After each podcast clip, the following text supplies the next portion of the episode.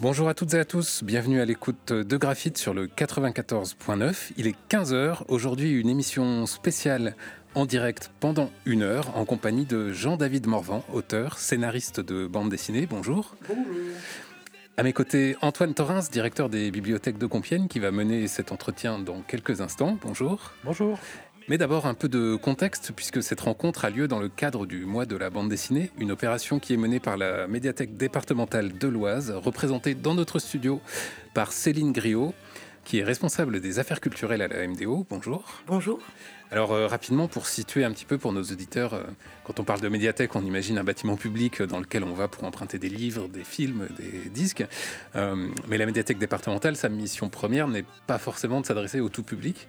Non, effectivement, non. Alors, quelle est-elle? Qu'est-ce que c'est qu'une médiathèque départementale? Alors, la médiathèque départementale, en fait, elle a quatre missions principales. Elle, euh, elle accompagne et elle conseille les bibliothèques, les communes, les élus sur, euh, pour la promotion, en fait, pour promouvoir la lecture publique, sur la construction de bâtiments. Nous prêtons également beaucoup de, de documents aux bibliothèques euh, partenaires, aux bibliothèques des communes de moins de 10 000 habitants. Nous formons également les bibliothécaires, nous proposons énormément de, de formations professionnelles et euh, nous proposons également des animations.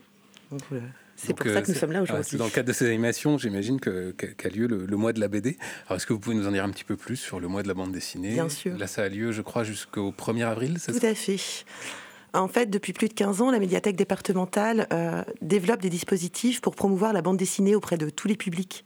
Donc nous avons euh, le dispositif Petite Bulle qui s'adresse aux grandes sections et au CP, le dispositif Le Prix la BDC Oise qui s'adresse donc aux classes de 4e et le BD Bus.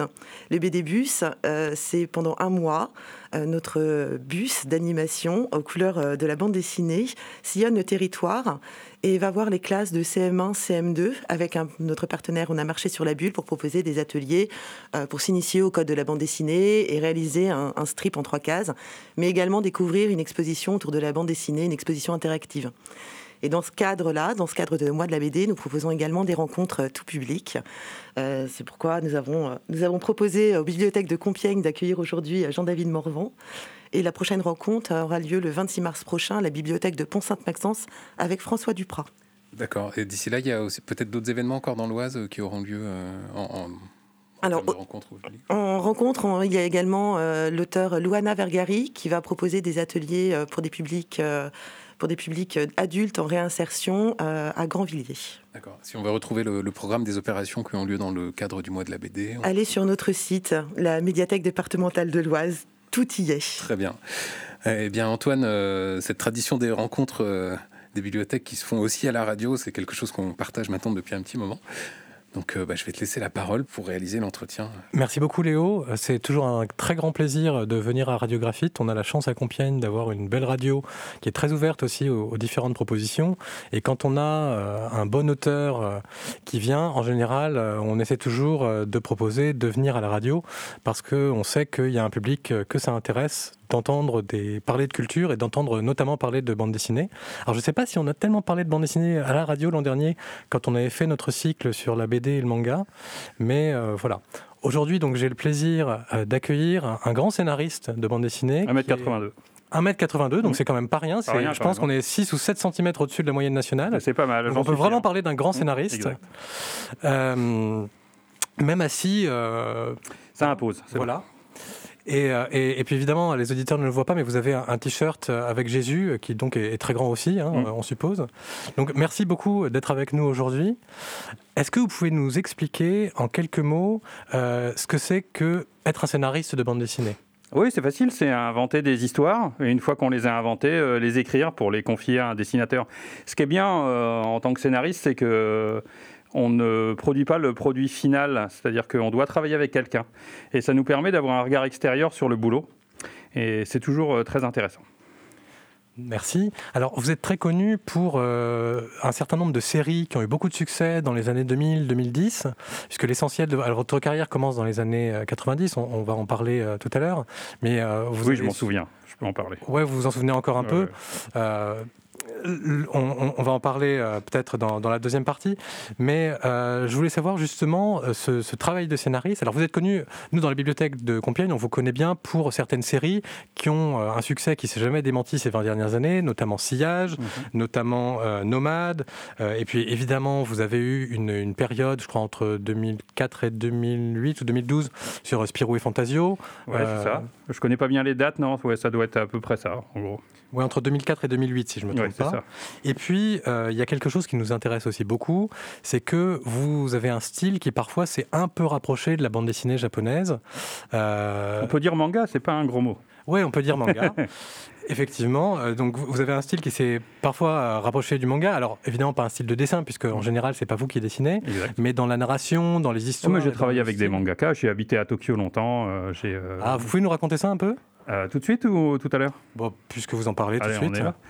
Euh, non, mais c'est vrai que moi j'ai été euh, élevé au dessin animé japonais, avec bien même avant le club Dorothée avec Recrea 2.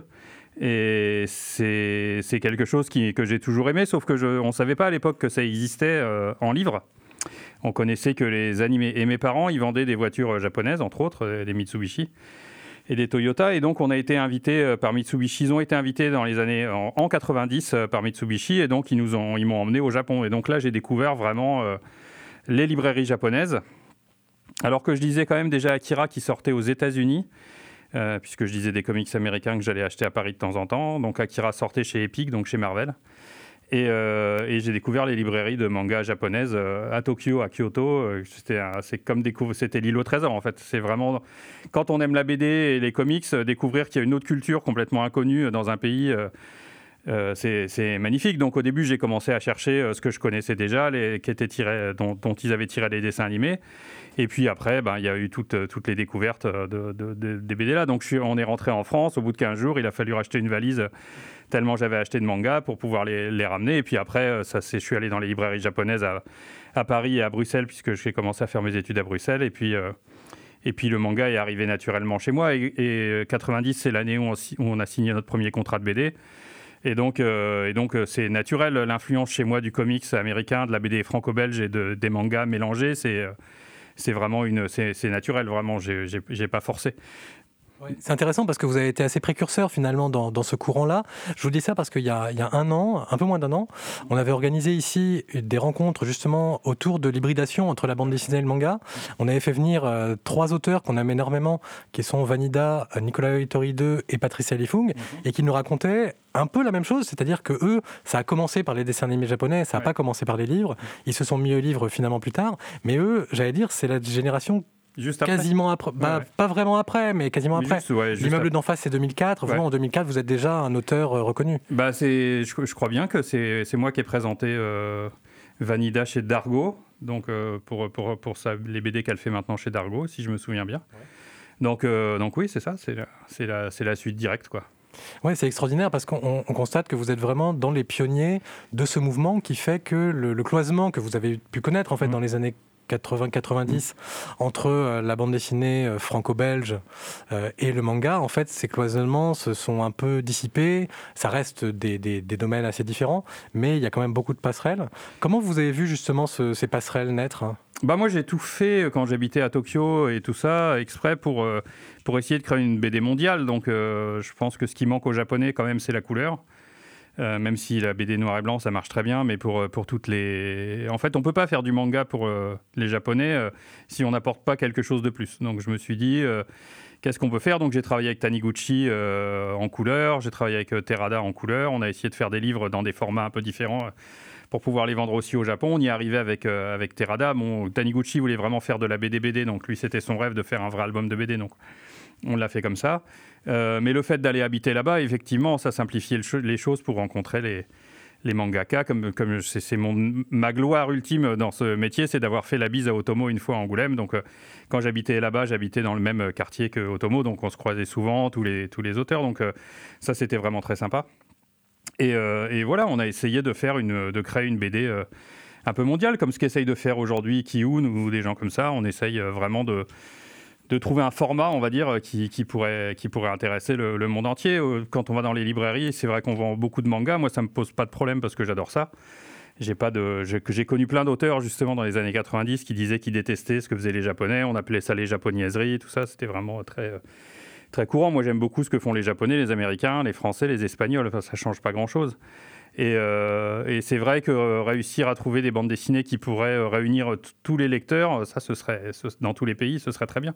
C'est intéressant que vous disiez ça parce que moi, j'avais été, j'allais dire choqué. Non, j'avais été un peu étonné en 2012 quand j'avais été au musée du manga de Kyoto. Je ne sais pas mhm. si vous connaissez. Qui a oui, oui, moi, en 2000, j'ai commencé à faire des expos avec eux en 2008. En 2009, on a fait venir Moebius pendant 15 jours avec le musée du manga.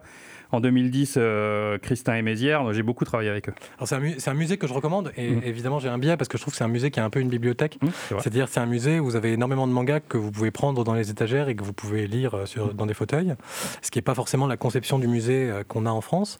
Mais ce qui m'avait frappé, c'est que la bande dessinée européenne, dans ce musée du manga, qui, qui, est le musée international du manga de Kyoto, en fait elle a une place très très réduite. Et alors que chez nous, le manga, il a une place dans la culture qui est immense, en fait, au Japon, la bande dessinée européenne, c'est pour les intellos. Ou est-ce que, mais, mais c'est pour très peu de gens Ou est-ce que je me trompe et en fait ça Non, c'est vrai, mais je dirais que c'est dommage pour les Japonais parce que nous, finalement, la force euh, de notre bande dessinée, euh, elle est dans nos librairies. C'est dans nos librairies, en tant qu'auteur, on trouve des BD du monde entier. Donc euh, si on voit qu'un format, euh, on va dire, périclite, on peut toujours avoir des modèles sur les autres, on peut s'inspirer de plein de choses. C'est vrai qu'aux États-Unis, euh, il y a surtout des comics, au Japon surtout des mangas. Et, c'est vrai qu'ils sont pas très, pas très ouverts à ça. C'est dommage pour eux parce qu'il y a vraiment beaucoup de choses à découvrir et une belle évolution à faire. Après, tous les grands auteurs de manga, ils, connaissent tous la bande dessinée, ils ont tous des albums de BD, ils les commandent, ils les reçoivent, donc, euh, euh, les auteurs connaissent euh, la bande dessinée, il n'y a pas de problème. De toute façon, si on voit Otomo, justement, on voit bien la fracture de Otomo avant qu'il ait découvert Moebius et après. Donc, donc il y a vraiment une influence de la bande dessinée européenne, évidemment, sur les mangaka, comme il y a une influence des mangaka sur la BD européenne. D'accord, ah, c'est très intéressant. Je ne savais pas du tout mm. que, les, que les auteurs, justement, se documentaient peut-être plus que le grand public japonais et qu'il y avait quand même, mm. du coup, des passerelles à ce mm. niveau-là d'un point de vue culturel. Alors, euh, vous avez euh, écrit euh, beaucoup de scénarios, beaucoup de bandes dessinées. Alors, on, trouve souvent dans, dans, les, dans, les, présentations de votre œuvre Jean-David Morvan, un auteur prolifique. C'est un mot qui me colle au cul, ouais, c'est vrai. C'est étonnant, en fait, parce que moi, ça me semble quand même relativement logique. Effectivement, dans la bande dessinée, le dessin prend énormément de temps. Mm. écrire l'histoire, c'est évidemment j'allais dire le cœur du travail, mm. mais c'est peut-être un peu plus rapide, en tout cas c'est mm. possiblement plus rapide. Euh, donc cette question de prolifique, j'ai toujours trouvé ça un peu étonnant. Dans les, dernières, euh, dans les derniers ouvrages que vous avez publiés, il y a notamment Madeleine résistante. Mm-hmm. Est-ce que c'est faux de penser que vous, c'est une impression que j'ai eue en regardant un peu votre bibliographie, que vous êtes tourné ces dernières années vers des thèmes plus historiques? Vous avez plus fait, des réécritures d'histoire hein. C'est vrai et c'est faux. Je dirais que c'est vrai parce que c'est plus historique, c'est faux parce que mes albums d'avant étaient historiques, mais c'était de la science-fiction, souvent, ou, du genre. Mais, euh, mais j'ai toujours utilisé euh, l'histoire pour créer des scénarios, même de science-fiction. Euh. donc c'est vraiment, vraiment, pour moi, c'est la même chose. C'est une sorte de continuité. Finalement, quand je vois l'héroïne de, de, Sillage, Nevis, c'est Madeleine Riffaut. je me suis rendu compte un jour de ça, que Madeleine Riffaut, c'était Nevis et inversement elles ont le même caractère, elles sont énervées toutes les deux, elles ont envie d'aider les gens toutes les deux, elles sont idéologues, mais elles peuvent changer d'idéologie euh, si elles se rendent compte que finalement elles ont été manipulées. Elles sont toutes les deux anticolonialistes. C'est vraiment la même chose. Et, je me suis demandé pendant longtemps pourquoi j'avais été attiré comme ça par Madeleine. Madeleine Riffaut, c'est une résistante qui a 97 ans, hein. euh, qui a une école d'ailleurs à Ravenel euh, dans l'Oise, mais qui est née, qui est née à Arvillers près d'Amiens. Près et qui, euh, qui, bon, qui est une, grande résistante, et c'est le moins qu'on puisse dire, qui après est devenue une amie de Éluard, de Picasso, qui l'ont fait rencontrer à Aragon. Elle est devenue journaliste chez Ce Soir. Et puis après, euh, Vie ouvrière, l'humanité, elle a été faire les guerres d'Algérie et les guerres du Vietnam en tant que journaliste anticolonialiste. Donc c'est un grand personnage qui est toujours vivante et qui a toujours la rage. Et, euh, je suis souvent chez elle. Et finalement, c'est Nevis. C'est pour ça qu'elle m'a tant attiré elle a vraiment le même caractère et ça, fait drôle de, rencontrer quelqu'un qui existe euh, depuis longtemps euh, et, qui est finalement euh, l'incarnation d'un personnage qu'on a inventé il y a, 20 ans. C'est vraiment incroyable, c'est vraiment un choc quand j'ai découvert ça. Et, voir vivre Nevis d'une certaine manière, c'est vraiment intéressant. Est-ce que vous pouvez nous en dire plus justement sur comment en fait on, utilise l'histoire quand on créer de la SF Est-ce que vous voulez dire que vous vous êtes inspiré de sources historiques ou bien de connaissances que vous aviez Quand vous avez créé les personnages de science-fiction, mmh. euh, de, de, HK, de, mmh. de, de sillage, de nomade, L'histoire, elle était présente? Comment est-ce que vous bah, Ouais, moi j'ai toujours commencé par créer les histoires. Si, si on prend HK, c'est vraiment, euh, ça, parle de l'occupation allemande, euh, le début, euh, pendant la. Alors que c'est un truc de science-fiction, c'est l'arrivée d'un empire colonial qui vient prendre une planète. Donc c'est déjà de la résistance. Nomade, c'est une histoire de Touareg qui se passe, euh, qui se passe au Mali. Euh, donc euh, c'est de la science-fiction, mais c'est aussi plus que ça. Il y en a, le deuxième se passe au Japon. À chaque fois, on reprend des, thématiques historiques, on, réutilise tout ça. J'ai fait une BD qui s'appelle La Mandiguerre qui est une sorte de transposition de la guerre de 14 dans l'espace. Donc j'ai toujours travaillé là-dessus. Puis après, j'ai fait par exemple Le cœur des batailles, qui se passe vraiment pendant la, Première Guerre mondiale. Donc ça m'a toujours intéressé. En fait, moi, ce que j'ai aimé toujours, c'est faire des choses différentes. Et euh, tant et si bien qu'au euh, tout début de ce que j'appellerais pas ma carrière, mais c'est plus simple de le faire comme ça, euh, je faisais sillage et je faisais une BD qui s'appelait Troll avec Johan Sfar et Olivier Boiscommun. Et les gens, ils, pensaient pas que c'était moi, que c'était la même personne qui faisait ça. En fait, comme j'ai fait toujours des trucs très différents, j'ai toujours été un peu, un peu flottant comme ça. Donc aujourd'hui, je fais pas mal de trucs sur la Seconde Guerre mondiale parce que finalement, une idée en amène une autre. Et donc, ça fait une sorte d'évolution dans ma tête. Donc je creuse le sujet de, plus en plus. Mais, euh, mais je continue à faire plein de trucs de SF à côté, donc euh, tout, tout, tout m'intéresse toujours. En fait, il faut pas. Euh, je dis, je fais ce métier-là pour pas m'emmerder, pour pas me répéter, donc il faut trouver des moyens de ne pas le faire. Et alors, comment vous choisissez justement les projets? Comment vous choisissez les histoires? Parce que quand on vous écoute, on a l'impression que ça fourmille en fait et que vous pourriez en, en, raconter toute la journée et en inventer toute la journée. Comment on choisit les projets qu'on fait et les projets qu'on fait pas? C'est euh, complexe. Moi, je travaille. Euh, j'ai toujours rêvé de travailler devant la, devant la télé. Quand, euh, quand j'étais très jeune, peut-être j'avais même pas 10 ans, on est allé visiter à Reims, j'habitais à Reims, le canal et un marinier, donc une péniche, et j'ai vu que le gars avait une, une télé devant, devant son poste de pilotage de péniche, et ça m'a fasciné. Donc pendant quelques mois, j'ai voulu être marinier parce que je trouvais ça génial de pouvoir travailler en regardant la télé. Et finalement, j'ai lâché cette ambition, je suis devenu scénariste. Mais, euh, mais je travaille toujours devant la télé. Et donc, euh, et donc en fait, il y a, y a, cette. Et je me suis rendu compte que Christin, Pierre Christin aussi, qui est mon sorte de maître en scénario, et que en fait, ça crée des, impulsions. Euh, il y, a, des reportages, des documentaires, des fois des trucs complètement cons, mais tout ça mis ensemble, ça fait des chocs d'idées et ça crée des histoires en fait. Et donc, ça, c'est vraiment important pour moi. Donc euh, après, bah, j'ai tout un, tout un stock de trucs que je pourrais potentiellement raconter, de sujets qui m'intéressent. Et puis en fonction euh, des auteurs que je rencontre, des dessinateurs, euh, des moments où ça m'intéresse vraiment ou pas, si je sens que c'est possible, si le sujet intéresse. Voilà, je travaille dessus. Après, il y avait aussi toute la partie voyage qui a un peu disparu depuis deux ans à cause des masques qu'on porte sur le nez, mais, mais qui est aussi hyper intéressante d'aller dans les pays, découvrir, découvrir ce qui se passe dans ces pays-là. C'est, ça crée aussi des histoires. Donc moi, je suis toujours à la recherche d'histoires à raconter. D'accord. Et euh, est-ce que parfois les... vous, travaillez sur des commandes? Est-ce que les éditeurs vous demandent de travailler sur tel ou tel sujet? Ça, peut arriver, ça peut arriver. Ouais, ouais. J'ai fait. Euh, finalement, mes premières biographies en BD que j'ai faites, c'était avec, euh, c'était avec Glénat, c'est Cédric Hillan, mon éditeur, qui m'a demandé. J'ai fait Louis XIV, Mao Zedong et, et Jaurès. Des personnages assez divers, c'était intéressant. Euh, et, c'est comme ça que j'ai commencé à penser qu'on pouvait faire de la biographie en BD d'une manière pas chiante, pas Wikipédia, quoi. Trouver euh, le moyen d'emmener les gens dans la vie des, de, personnages tout en rendant la chose intéressante avec de l'émotion, avec de l'action, essayer de trouver comment, par, par quel bout on attrapait les histoires. Quoi. Alors vous parliez de Wikipédia, comment justement vous faites pour construire ces histoires? Comment vous faites pour la, pour la documentation? Bah, J'achète des livres. Vous achetez des livres? Ouais, ouais. D'accord. Tout simplement. Vous non, mais... des livres, vous lisez des livres et ensuite vous, vous en faites une sorte de, de, synthèse et d'extrait. Ouais, là en ce moment, par exemple, je travaille sur, euh, sur les 75 ans de Magnum Photo, la grande agence de photos. Et euh, bah, je travaille avec eux, mais mais mais il y a des choses que qu'ils que, ne savent pas non plus. Donc euh, donc je dois avoir une vingtaine de bouquins et je cherche les, les, informations dedans. Il y a Internet qui aide aussi, hein, franchement. Et c'est toujours des casse-têtes parce que à chaque fois qu'on lit un livre historique, c'est dit que c'est historique, mais il raconte une chose qui n'est pas forcément la même que dans un autre livre historique sur le même sujet.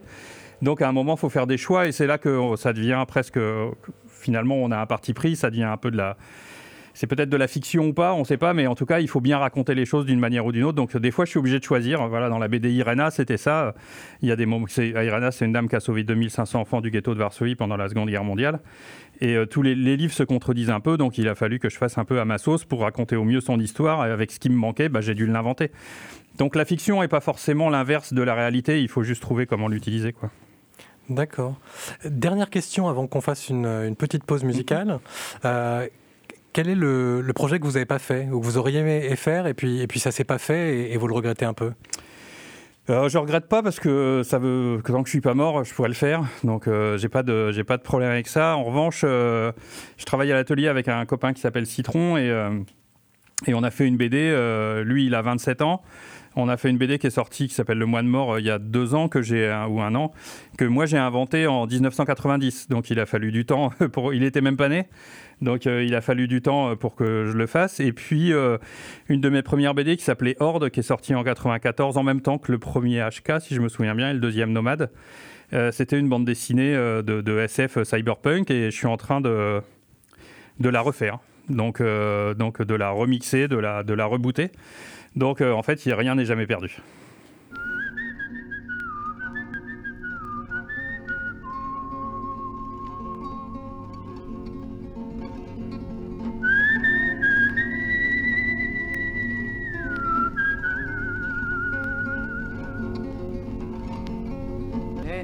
chez moi, on m'a dit résigne-toi, mais je n'ai pas pu. Et j'ai repris mon arme. Personne ne m'a demandé d'où je viens et où je vais, vous qui le savez. Effacez mon passage.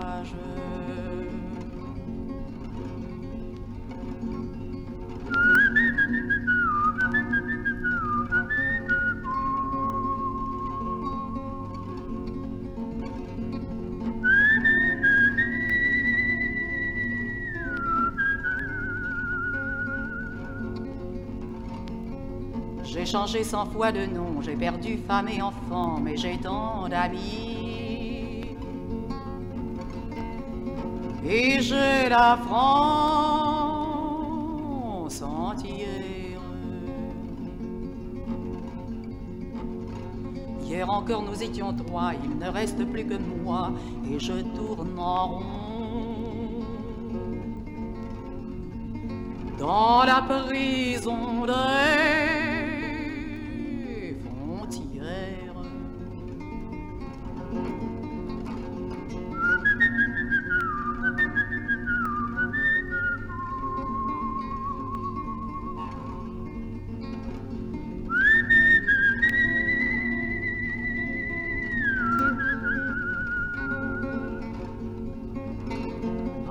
dans un grenier pour la nuit nous a caché, l'ennemi l'a su. Il est mort sans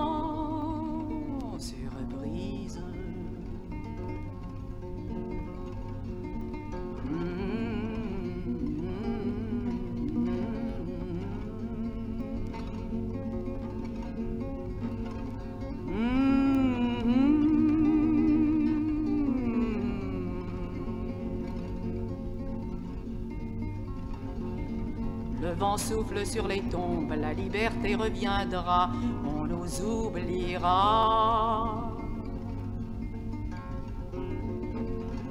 Nous rentrerons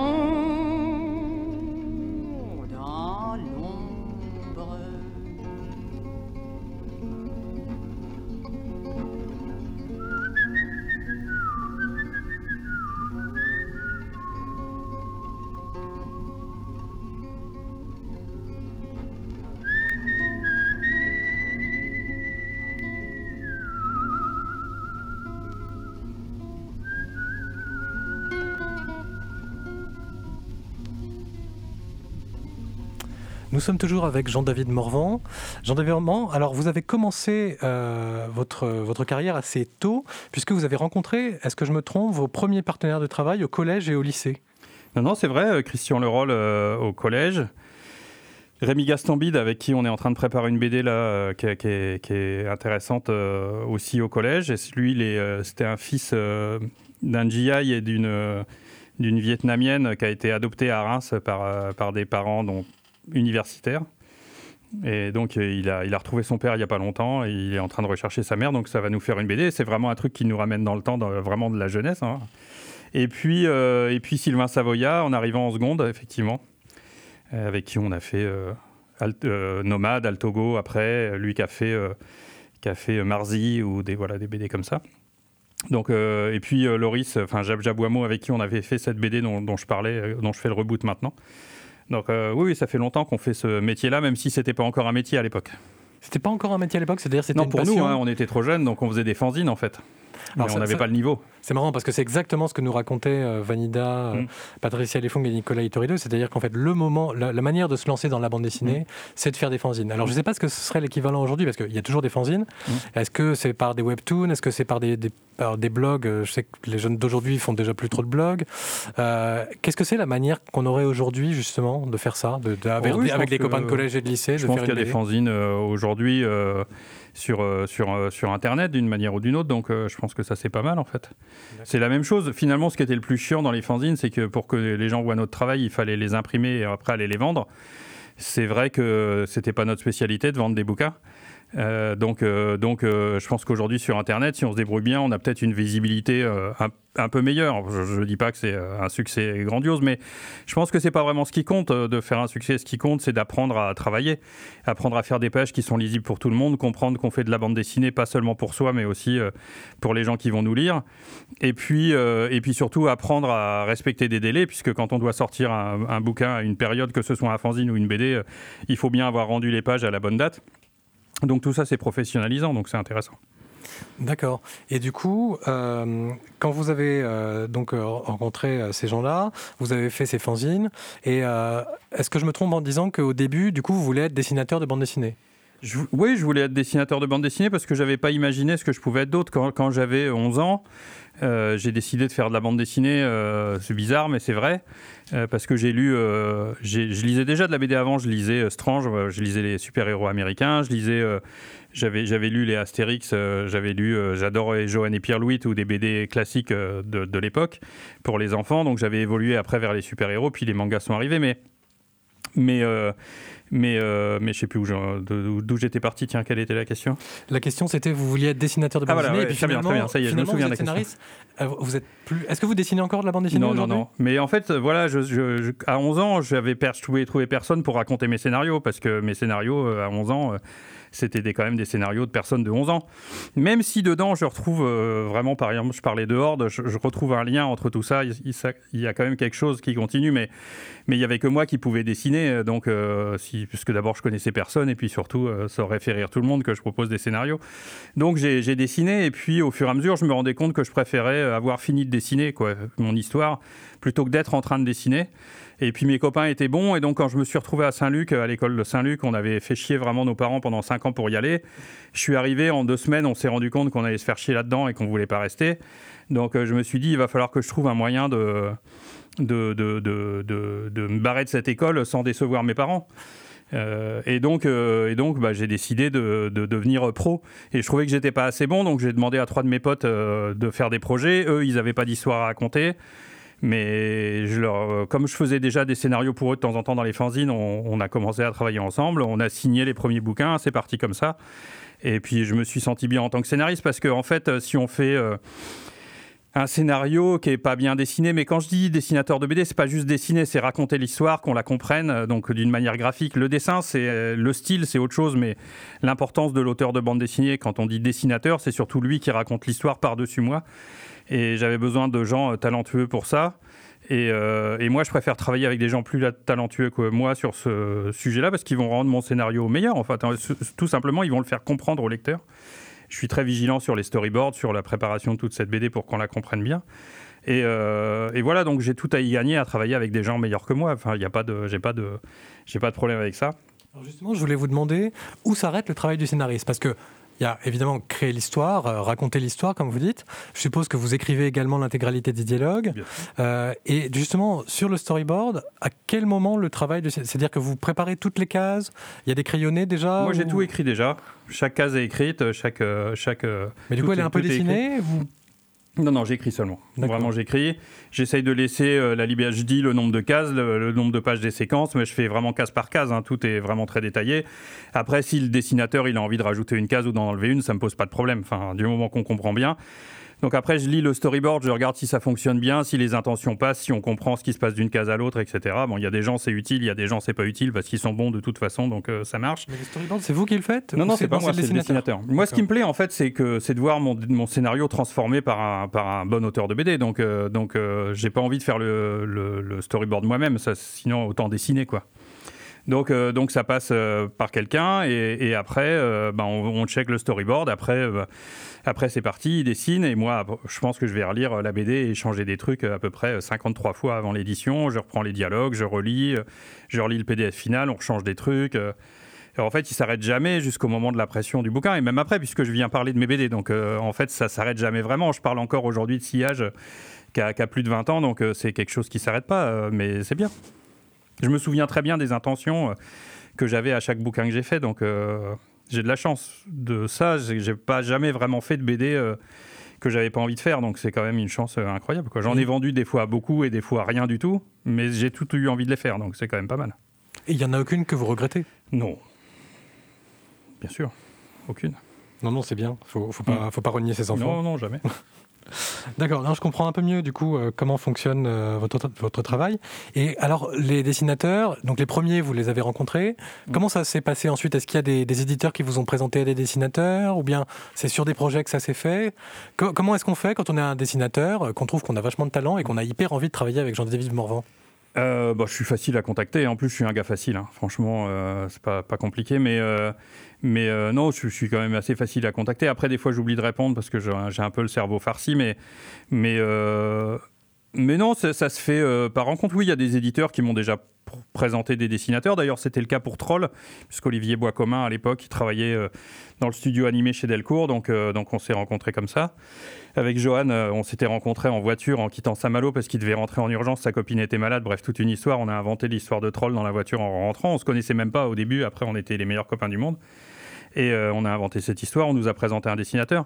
Mais souvent, moi j'aime bien travailler avec les dessinateurs en amont parce que je pense que le style graphique d'une BD fait c'est mon travail aussi de, le définir avec, euh, avec quelqu'un. Donc c'est aussi moi qui décide euh, euh, à, quoi j'ai envie que cette BD ressemble. Par exemple, mon Madeleine, c'est un dessin très réaliste et magnifique de Dominique Bertheil. Et Irena, dont j'ai parlé, qui est une BD sur la Shoah et le ghetto de Varsovie, c'est un dessin magnifique de mon pote. De mon pote David Evrard, que j'ai justement rencontré à Saint-Luc et qui, qui, a un style totalement différent. Et je pense que pour je, l'ai choisi sciemment, c'est-à-dire c'est pas c'est pas une erreur. Donc, euh, donc, euh, donc je pense que ça, ça fait partie de mon métier. Après, il y a des scénaristes qui pensent que non, mais chacun son truc. D'accord. Alors, à Compiègne, on a un poète, euh, écrivain qui est mort il y a quelques années, que vous connaissez sans doute pas, qui s'appelle Daniel Boulanger, qui est quelqu'un qui a beaucoup travaillé euh, pour faire des scénarios pour le cinéma mhm. et des dialogues pour le cinéma, pour Philippe de Broca, pour, euh, pour Truffaut, des gens comme ça. Et il, insistait beaucoup, lui, sur son côté dialoguiste. Mhm. Et ce qui, ce qui m'intéresse, c'est aussi de savoir comment est-ce qu'on apprend à, à, écrire des bons dialogues. Parce que vous dites raconter des histoires. Raconter des histoires, on voit à peu près ce que c'est que de raconter une bonne histoire. Mais comment est-ce qu'on fait un bon dialogue? En fait, les histoires, elles passent par les personnages. Donc, euh, sinon, euh, on, raconterait euh, effectivement, comme on disait tout à l'heure, du Wikipédia. Donc, on irait d'un point A à point B. Si on veut raconter une histoire et qu'elle touche les gens, qu'elle soit émouvante et tout ça, il faut qu'elle passe par des personnages. Moi, ma manière, c'est souvent de faire une BD, c'est de prendre un. Moi, je fais plutôt des BD de cas de conscience que des BD d'identification. Donc, j'aime bien que les, pas lasser mes lecteurs devant des cas de conscience et se demander comment ils réagiraient. Et, sur, sur un sujet comme ça, je prends plusieurs personnages, souvent qui ont un point de vue différent sur, euh, sur un sujet, et en fait, je les fais avancer d'une manière. Euh, comme ça, comme ça on, peut, on n'est pas manichéen parce que tout le monde a un point de vue différent et qui peut plus ou moins se défendre, on va dire. Donc, euh, ou pas des fois, mais, mais c'est quand même un point de vue qui peut exister. Donc, donc ça, c'est mon boulot. Et donc après, bah, il faut que ces personnages vivent. Et pour qu'ils vivent, il faut bien qu'ils parlent.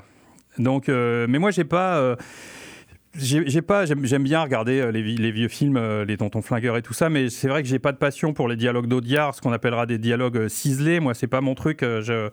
J'aime mieux avoir des dialogues naturels en, BD. J'ai un peu de mal avec ça. Je trouve que ça sonne artificiel. Donc, ce que j'aime, moi, c'est c'est donner l'impression que les gens ils parlent comme ils parlent dans la vie, mais chacun de leur manière. C'est-à-dire qu'ils parlent pas tous de la même manière. Donc, il faut se mettre dans la tête de chacun des personnages. Mais j'essaye de faire ça. Et je construis vachement mes dialogues et des fois, c'est un peu artificiel, mais ça fonctionne pour le lecteur, j'espère, et qui s'en rend pas compte, on va dire, mais sur, euh, sur un enchaînement d'idées qui amène d'un point à un autre à travers un dialogue où on apprend des choses et sans se rendre compte qu'on avance doucement vers, euh, qu'on passe par divers endroits pour arriver à un point précis. Je ne sais pas si je suis très clair, mais, mais, euh, mais, mais j'avance, j'avance une argumentation d'une manière logique, on va dire, voilà, pour que le lecteur il soit il soit pas, euh, on il n'ait pas l'impression qu'on passe du coq à l'âne. c'est comme ça que moi je construis mes dialogues. J'essaye vraiment de les faire euh, le plus naturel possible, avec de temps en temps des petites blagues, avec euh, pour que pour que ça fonctionne. Mais voilà, c'est vraiment ce que je recherche. En fait, je recherche à travers le dialogue, comme avec la narration, le rythme. C'est ça qui m'intéresse le plus en BD, c'est comment comment on va lire. Des fois, on va ralentir un peu la lecture, des fois, on veut accélérer c'est un truc en BD qu'on n'a pas sur le lecteur. On ne sait pas à quelle vitesse le lecteur lit la bande dessinée. Au cinéma, en musique, c'est facile. On fait une chanson de 3 minutes, elle va durer 3 minutes. On fait un film de 1 heure et demie, la personne va, va le regarder pendant une heure et demie. Mais pour euh, lire une BD, on ne sait pas. Donc euh, il faut que chacun a son rythme, on réussisse à le faire ralentir au même moment, accélérer au même moment, même s'il y en a un qui dit deux fois plus vite que l'autre, bah, qu'on ait euh, quand même le même qu'on travaille, euh, que, les gens ils aient le même, ils s'arrêtent au même moment, etc. Donc ça c'est très technique. Et ça vient aussi beaucoup des dessinateurs et du scénario au départ. Donc euh, voilà, c'est là-dessus que j'essaye de travailler plus. C'est ce qu'on dit beaucoup en, théorie de la bande dessinée, c'est que mm. c'est un art séquentiel et que du coup l'écart qu'il y a entre les cases et puis donc le, les ellipses qu'il y a en fait entre les cases sont euh, très très importantes dans le, dans le style de la bande dessinée.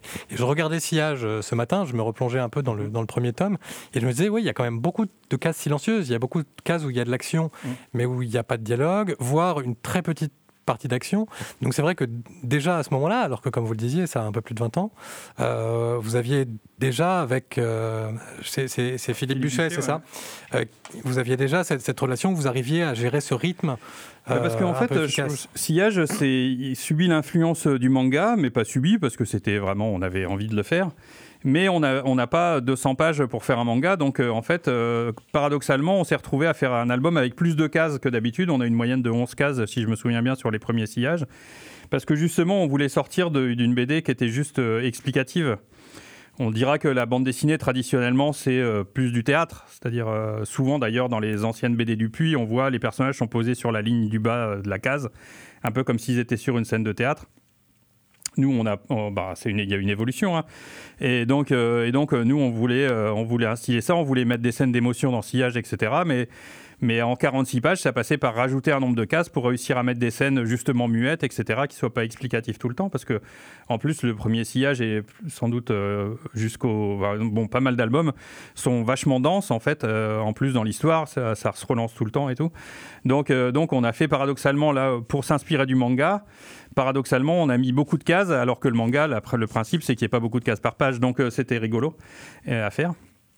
Euh, et, voilà, mais ça, sillage, si on le ressent, tant mieux, parce que c'est vraiment ce qu'on a voulu rendre. On a voulu que les gens ils soient émus. Euh, on n'est pas les premiers hein, à l'avoir fait, mais on est les premiers à avoir, un, avoir un peu utilisé euh, effectivement les, méthodes du manga dans la bande dessinée. Pas seulement le dessin, mais les méthodes narratives, on va dire. Et alors, du coup, on, va faire une, petite pause dans, pas longtemps, mais une dernière question avant ça sur votre parcours, mais sur la suite de votre parcours, comment vous, quelles histoires vous, allez, vous avez envie de raconter dans les, dans les années qui viennent, justement? Bah, il y en a, il y en a, il y en a plein que j'ai envie de raconter que je raconterai peut-être pas. Il y en a sans doute euh, plein que je connais pas encore que j'aurais envie de raconter. Donc c'est. Euh, est-ce qu'il y a une évolution? Est-ce qu'il y a un peu une inflexion? Ou en fait, non, ça va bah, En fait, oui, il y a une évolution de fait, mais je me rends quand même compte que je raconte toujours, c'est bizarre, mais en 250 albums, peut-être que j'ai publié à peu près la même chose. Quoi. Donc euh, c'est étrange, parce que c'est toujours très différent, ça a l'air très différent, mais il y a quand même vraiment des, des points communs. Encore une fois, en parlant de, en parlant de, Madeleine, il y a il y a la résistance et la résistance dès mon premier album c'était là et c'est toujours là en fait et je le savais pas et finalement je m'en suis rendu compte donc c'est vraiment un thème un thème commun quoi. Alors sans, se lancer dans une psychanalyse, est-ce que vous savez pourquoi cette, euh, cette question de la résistance, des résistantes peut-être? Pourquoi ça vous Non, j'en sais rien en fait. J'en sais rien, c'est ça, ça, vient sans doute de quelque chose, mais, mais je, je, je sais pas. Non, non, parfois on n'a pas, on n'a pas mm. forcément les, les, réponses à tout. Et je vais pas payer pour essayer de les trouver un, un psy, donc je, vais, je vais plutôt continuer à faire des BD. D'accord, merci à vous.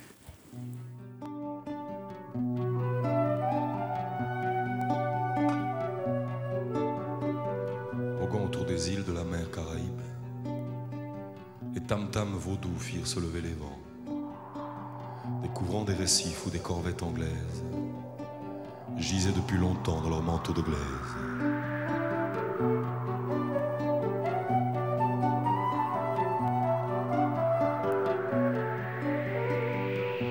J'ai oublié le nom de cette île perdue, où les courants rapides poussèrent mon bateau noir j'ai longtemps recherché une terre inconnue, planquée au fond des eaux de la mer Caraïbe. Mais si tu vas à San Salvador, va voir la femme qui sait lire dans les yeux du sort, aussi dans les flammes. Elle te dira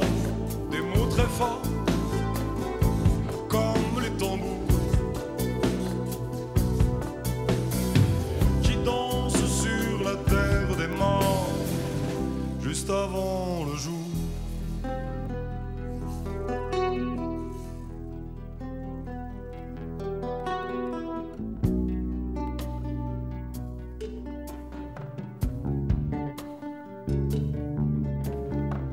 Au lisière des forêts du côté de Belém,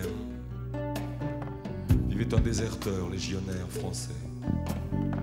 Il tenait un comptoir et vendait des FM, des vivres, des camions, des femmes, napalm.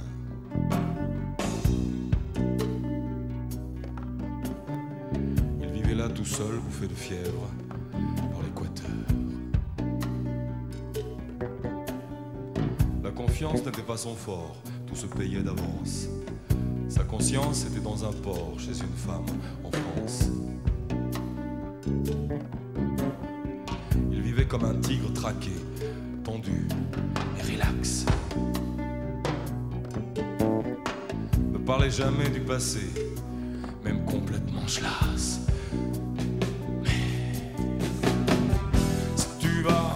Salvador, va voir la femme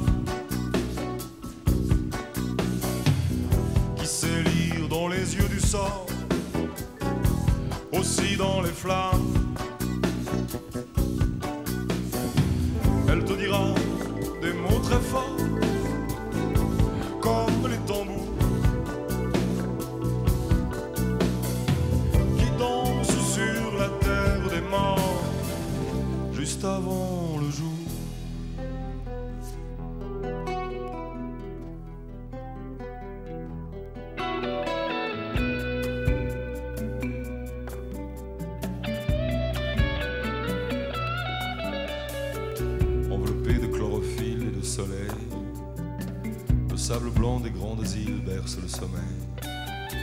Les secrets planqués dans des cases ont des goûts truqués. La nuit tombe comme un couteau sur un condamné.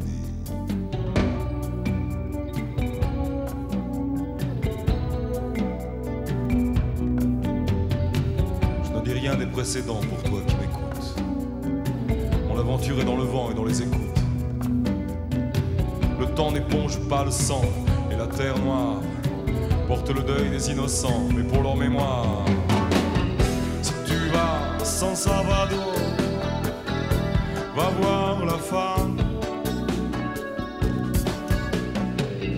sait lire dans les yeux du sang, aussi dans les flammes.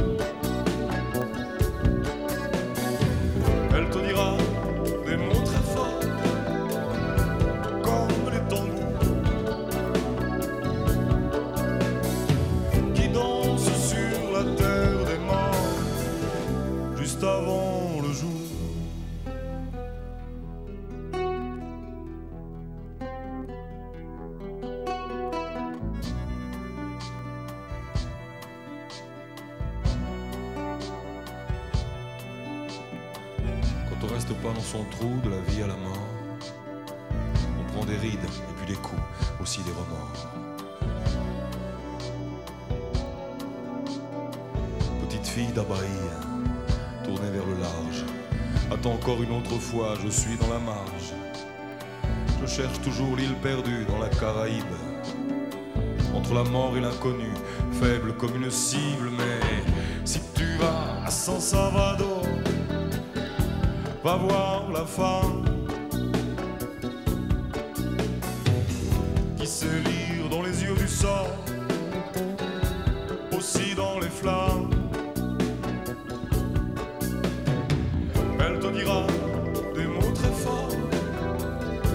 comme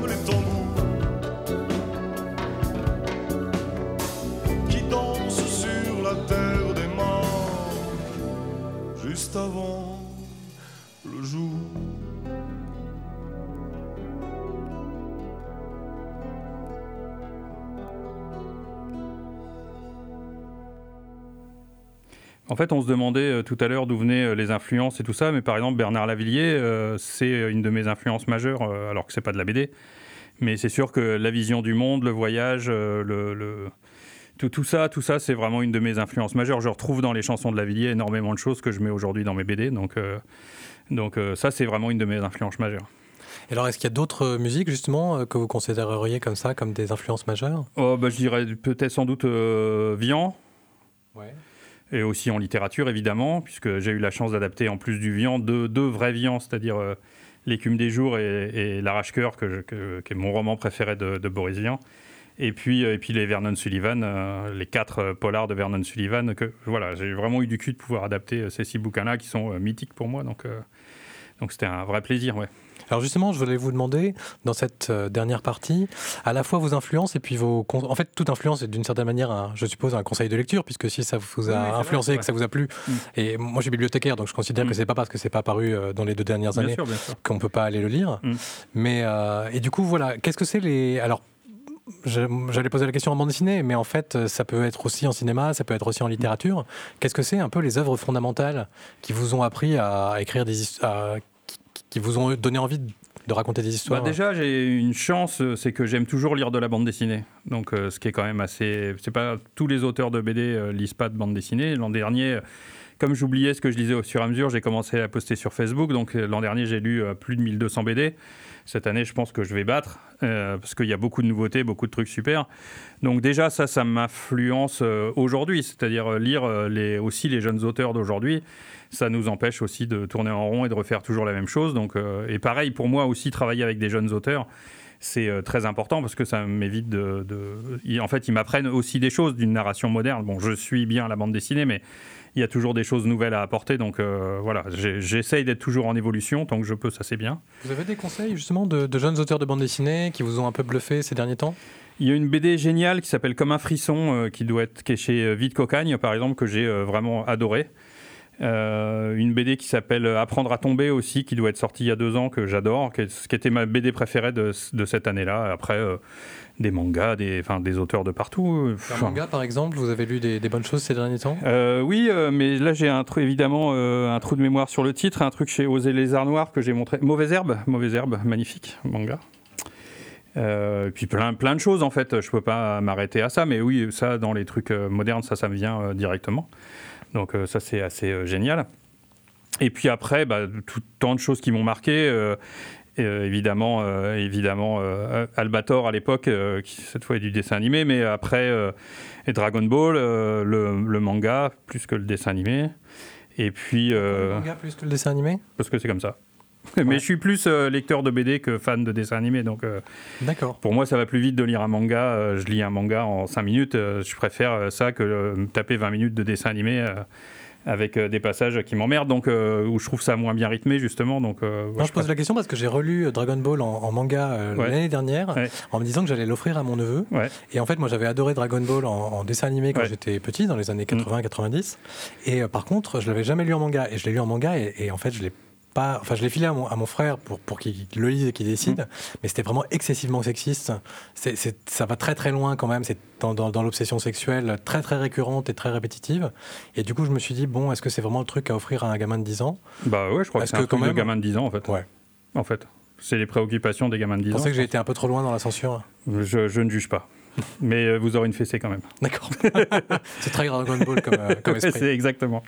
Non, j'adore Dragon Ball, mais les- on va dire les 14 premiers pour simplifier. Après, quand ça devient euh, ce qui s'appelle en dessin animé euh, Dragon Ball Z, quand c'est plus que des tournois d'arts martiaux, on se gonfle, on se fait un peu chier, mais, mais je trouve que vraiment tout le début est vraiment, vraiment génial. Mais c'est là aussi où c'est le plus, c'est le plus sexuel, hein, d'une certaine manière. Mais on peut se poser la question avec Zep et son zizi sexuel à l'époque, etc. Mais finalement, ça correspond quand même à à ce que des gamins ont envie de connaître parce que c'est ce qu'ils recherchent. C'est vrai qu'avec la BD, euh, euh, je reviens à Irena, mais cette fois-ci, c'est plus du tout sexuel. Mais quand j'ai voulu euh, adapter Irena, que j'ai dit aux éditeurs, aux éditeurs, je veux faire le, ghetto de Varsovie et la Shoah pour tout public, c'est-à-dire aussi pour les enfants. C'est vrai qu'ils n'ont pas.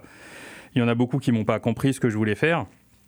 Et aujourd'hui, euh, comme on a fait des expos Irena et qu'on se balade dans les écoles et tout ça et qu'on va discuter, je me rends compte à quel point j'avais raison et j'avais de la chance. Hein, c'est pas, je, je me, je me vante pas du tout, mais je me, je me rends compte à quel point les enfants, ils ont envie de savoir ça parce qu'en fait, ils entendent ça de partout. Je pense que ils, ont, euh, ils entendent cette guerre, euh, cette deuxième guerre mondiale, quand même le plus important dans les médias aujourd'hui. Tout le monde en parle toujours.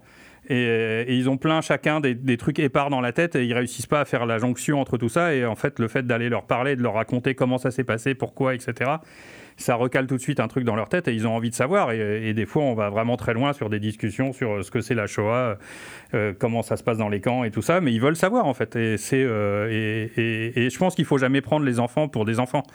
Et je pense que c'est ça le, c'est ça le principal, euh, le principal écueil, c'est de c'est de faire des BD pour enfants pour les parents. Et, et- et c'est pas et ça, ça, ça intéresse pas les enfants en fait. Donc, euh, donc voilà. Mais, euh, mais puis après, en influence, bah là, il est passé dimanche sur Arte. euh, il était une fois en Amérique, qui est vraiment de loin mon film préféré hein, de Sergio Leone. À la fois la structure, qui est presque déjà une structure d'un film de Tarantino, si on regarde bien comment c'est construit et tout ça.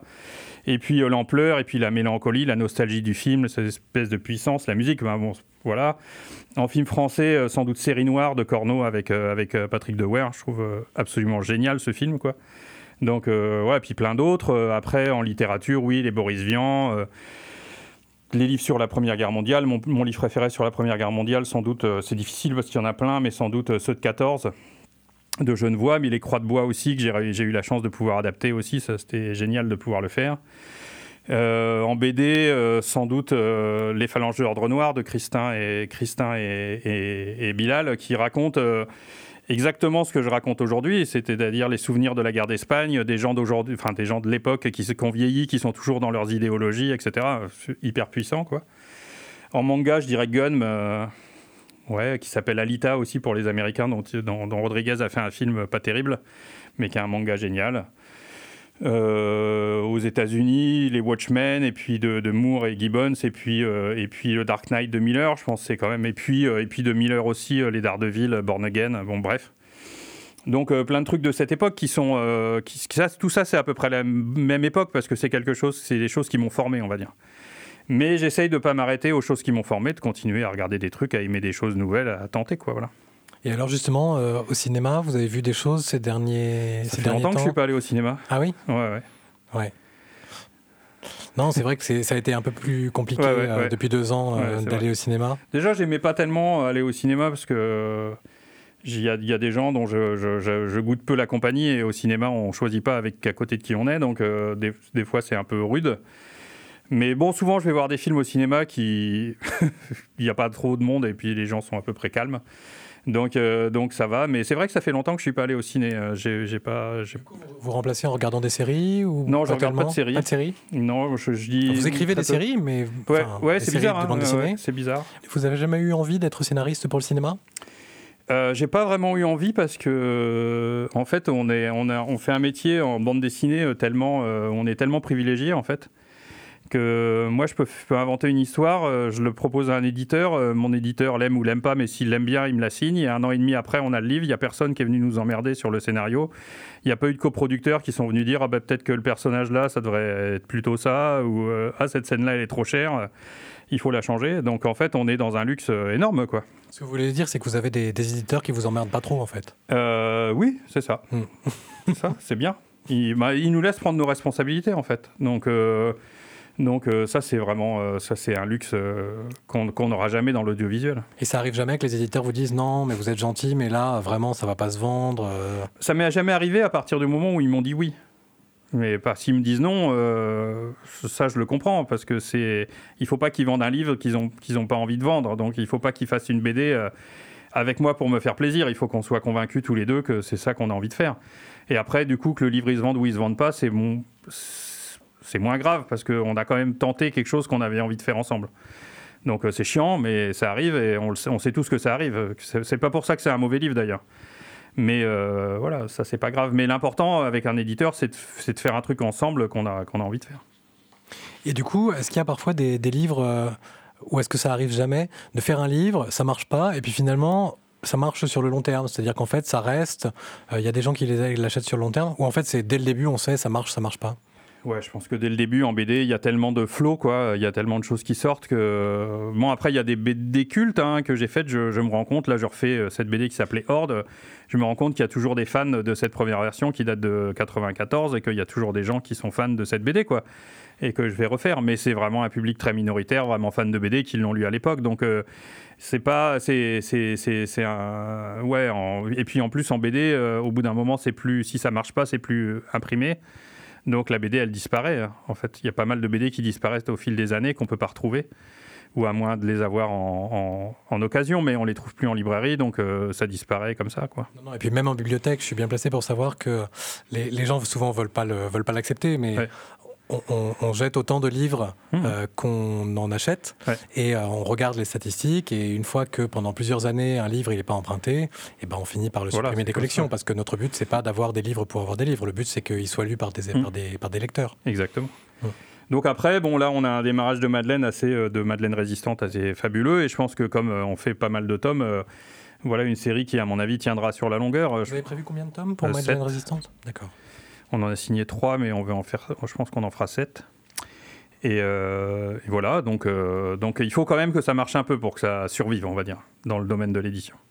Oh oui. Alors à vrai dire, je voulais l'apporter avec moi aujourd'hui à la radio. Ah, moi, et- je l'ai déjà lu, donc c'est pas la peine. Ben, moi aussi, simplement à la, à la bibliothèque, il est déjà emprunté et Ah, bah, réservé. c'est très Donc bien. en tout cas, voilà, pour l'instant, euh, il, il se porte bien en tout cas dans nos collections. Oui, ça, ça, il sera de pas chance, retiré de sitôt. Mm. D'accord. Alors, je suis venu avec, euh, avant, avant de, conclure, je suis venu quand même avec euh, quelques recommandations, non pas de, des bibliothécaires, mais des libraires.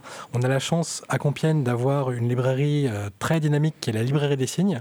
Et du coup, je leur ai demandé trois conseils euh, de bande dessinée. Alors, vous allez voir, c'est trois conseils un peu dans le même style. Euh, alors, euh, donc c'est Camille de Fourny, la directrice de la librairie, qui m'a donné ces trois coups de cœur. Le premier, c'est Le poids des héros de David Salard. Je ne sais pas si vous connaissez. Euh, c'est une BD avec des couleurs incroyables. C'est une bande dessinée autobiographique où l'auteur raconte le poids de ses deux grands-pères, à la fois héros de guerre et, et héros de résistance, figure tutélaire mais figure un peu écrasante. Mais tout ça avec des couleurs très très variées, parfois extrêmement lumineuses, parfois beaucoup plus sombres. Voilà, c'est à la fois une, mais comme, comme toute bande dessinée en fait, à la fois une, une belle histoire et une belle œuvre d'art. Oui, très bonne BD. hein. J'ai beaucoup aimé. Le deuxième conseil de Camille, c'est La Dame Blanche. Alors c'est un, un récit euh, qui parle pas du tout de la même chose, qui est un, un récit assez doux sur la vieillesse, mais aussi euh, assez triste sur la manière dont la société peut déshumaniser parfois euh, les personnes âgées, et puis sur la manière dont les soignants essayent parfois de lutter contre ça, de remettre un peu d'humanité euh, dans la fin de vie. Je sais pas si vous connaissez. euh, oui, La Quentin. Vuitton, je pense que c'est un auteur euh, qui a de l'avenir. C'est intéressant ce qu'il fait. C'est bien. Ah, il, il maîtrise toute la biographie, toute la bibliographie. Et alors le C'est parce que je lis, hein, tout bêtement. hein. C'est tout simple, en fait. ah, il n'y a pas de secret de toute Ouais, façon. c'est sûr. Et euh, donc le, le dernier conseil de Camille, c'est La fiancée, qui est un livre de Gwenaëlla Bolivier et d'Eddie Vaccaro. Alors Gwenaëlla Bolivier, on la connaît bien parce qu'elle est euh, partiellement compiègnoise. Et euh, c'est un, un livre qui parle de résistance, comme, comme Madeleine Résistante, mais ça reprend la vie d'Odette Niles, qui est la, la fiancée de Guy Moquet, qui a continué dans la résistance après la mort de Guy Moquet, et puis qui a eu une vie longue et passionnante. Bah, je l'ai ça pas lu, donc je vais la lire. Ça, merci pour le voilà, c'est c'est- quelque chose qu'on a aussi bien apprécié euh, dans les bibliothèques et euh, on est souvent d'accord hein, entre les librairies et les bibliothèques à Compiègne. Et puis je termine en donnant euh, moi mes, mes- mes deux petits, mes, mes deux dernières lectures de bande dessinée. Euh, le premier c'est l'Atelier des sorciers qui est un manga tout bête de Kamome Shirahama et qui est assez classique dans sa, dans sa construction mais qui est très beau et euh, parce que je cherche toujours des mangas pour mes neveux pour, pour diversifier un peu ce qu'ils lisent. Et comme j'en ai un des deux qui veut être sorcier, c'est sans doute le prochain que je lui offrirai. Je ne sais pas quel bac il faut faire pour être euh, sorcier. Bah non, mais il y a une école de sorciers. Ah bon, il y en a plusieurs. Il y a plusieurs. Il y a plusieurs. Il y a celle d'Harry Potter évidemment que tout le monde connaît, mais là ils en ont une autre mm. puisque le, principe de l'atelier des sorciers, c'est que pour faire de la sorcellerie, il faut dessiner mm. euh, avec différents cercles et mm. différents types de traits et qui se combinent et qui du coup font des sorts. Euh, donc il y, a différentes manières de faire de la sorcellerie a priori. Et puis, euh, ce que je lis en ce moment, mais c'est à la fois très récent et pas récent, c'est euh, ce qui a été publié il y a quelques années par euh, Glénat, l'intégrale de Don Rosa, qui mmh. moi est un des auteurs de bande dessinée qui me fascine le plus depuis que je suis tout petit, qui justement reprend de manière très documentée des, des, des, des contenus historiques, mmh. mais pour faire du pixou. Euh, et du Picsou d'excellente qualité.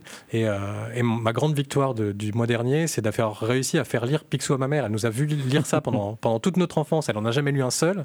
Et là, je lui en ai fait lire et elle a dit Mais en fait, c'est intéressant. Oui, bah, tu aurais pu t'en apercevoir il y a 30 ans. Mais euh, voilà, c'était un peu les, conseils des bibliothécaires et des libraires.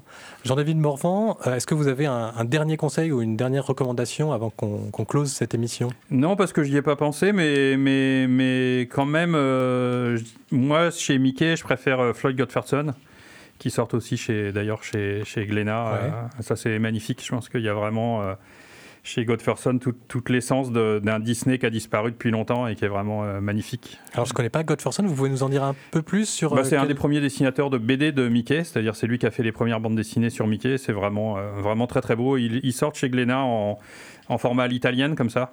C'est très très beau, vraiment. Je conseille. D'accord. Bah, en tout cas, moi je remercie beaucoup Glénat d'avoir fait ces, dire, ces éditions scientifiques qui nous permettent à la fois de retrouver les histoires de notre enfance et en même temps avec un éclairage, souvent des interviews d'auteurs qui permettent de, leur donner un éclairage un peu plus adulte. Et euh, du coup, il me reste plus qu'à vous remercier énormément, à remercier la médiathèque départementale de l'Oise, à remercier pardon, euh, Radiographite. Et puis, euh, moi, je dis merci à tout le monde aussi parce que j'ai été bien élevé. Donc... Euh. merci beaucoup. merci Antoine pour ce, pour, ce, pour ce bel entretien. Merci Jean-David Morvan d'avoir accepté l'invitation. C'était pas dur, j'étais assis. Alors, pour nos auditeurs qui nous auraient pris en cours de route, vous pourrez retrouver cette émission et la réécouter sur, sur le site de la radio. il me semble qu'on va faire aussi gagner un album sur, sur la page Facebook. Voilà, sur le, on fera un jeu dans la semaine qui vient. Et puis, si vous voulez aussi euh, bah, en savoir plus, euh, entendre euh, Jean-David Morvan parler pendant un peu plus longtemps, vous pouvez vous rendre à la bibliothèque Sainte-Corneille à 17h30, aujourd'hui même, donc samedi, samedi 12 mars, si je ne dis pas de bêtises. On te retrouve Antoine dans l'émission des coups de cœur, de, le rendez-vous culture des bibliothèques de Compiègne le mois prochain. J'ai plus la date en tête, je suis désolé. Moi non plus, mais je crois que c'est la deuxième semaine de. mais en tout cas, on sera en rendez-vous. Merci à tous d'avoir participé à cette émission. On se quitte avec Léonard Cohen. À bientôt sur Graphite.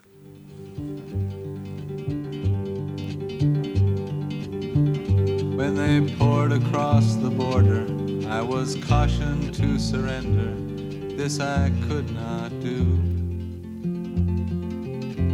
I took my gun and vanished.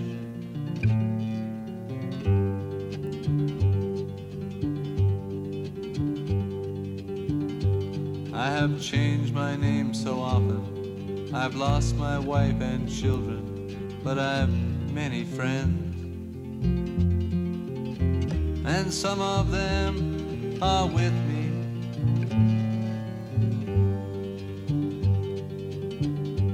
An old woman gave us shelter, kept us hidden in the garret. Then the soldiers came. She died without a whisper.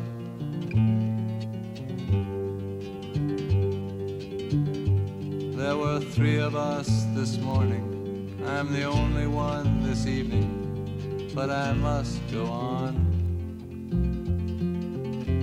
The frontiers are my prison.